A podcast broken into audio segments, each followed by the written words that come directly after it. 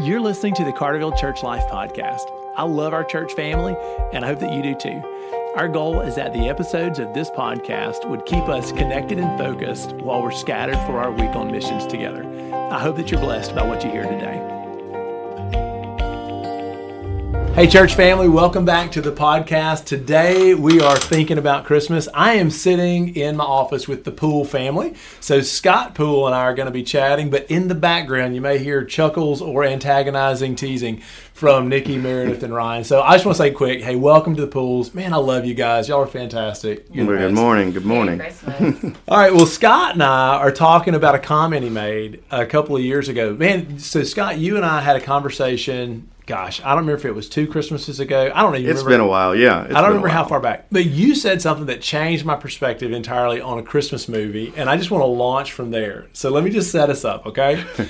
Uh, I, I, walked away going, man, Scott Poole's a wise fella. So this is the, this movie. We're watching The Grinch, right? right? And I don't know if y'all watch The Grinch every year, but our oh, yeah. our, our family like we do we do Christmas movies, and oh, so, we love it. Yeah, we love the Christmas movies. So kind of decent, you know, we got a, we got our list, right? But Grinch is on it. Right? In fact, mm-hmm. last last night we watched the new Grinch, not the old Grinch, but the new Grinch. Right. You know, there's two apparently now, maybe more. I don't know.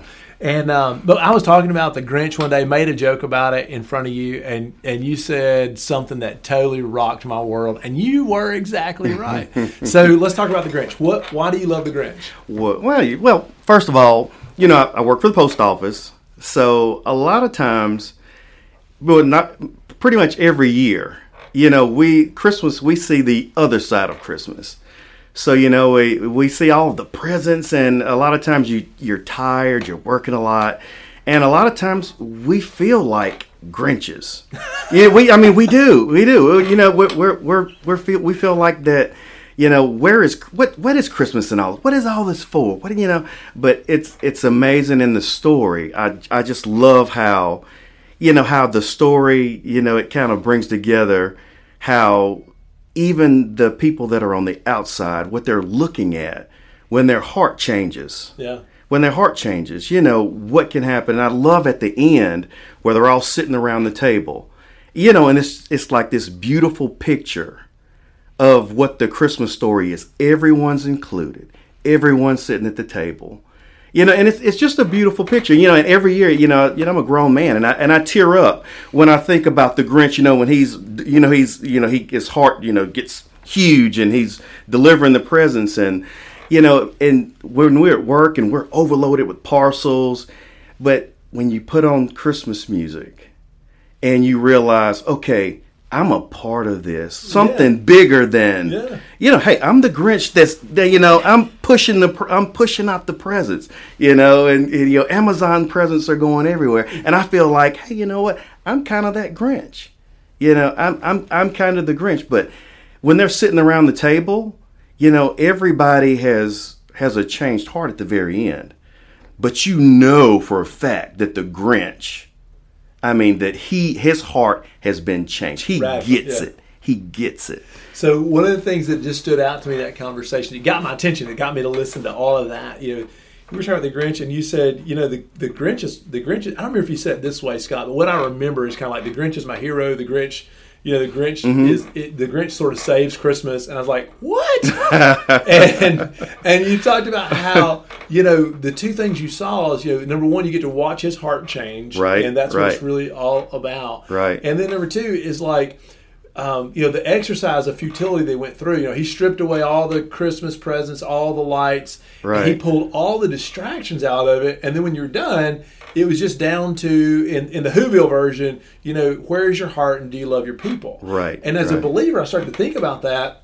And I love the lights. I love the presents, but it was useful for me to think through what you said and just strip all that away for a moment and stare for for me what is the heart of Christmas. Yeah, the, I mean the incarnation of Jesus and how He creates this family of God where we're all we can be adopted into this family and we have a father, we have a home, and we have sisters, and we have brothers, and an inheritance and a kingdom that's coming and a place at his table. But it was really the like, I mean, it's almost like you had for me. I hadn't had the Grinch to snatch away the presents, right, snatch right. away the distractions, and then realize that there was something left. That even when all that stuff is gone, mm-hmm. there's something left. The real beauty. Yeah, and the you know what's cool to me is like once everything was taken and and then for me in my life, I had to look and remember what was left, and that is Christ coming to redeem the world and make a family for God. In Whoville, you know, it was the spirit of Christmas, it's loving each other, everybody has a place at the table.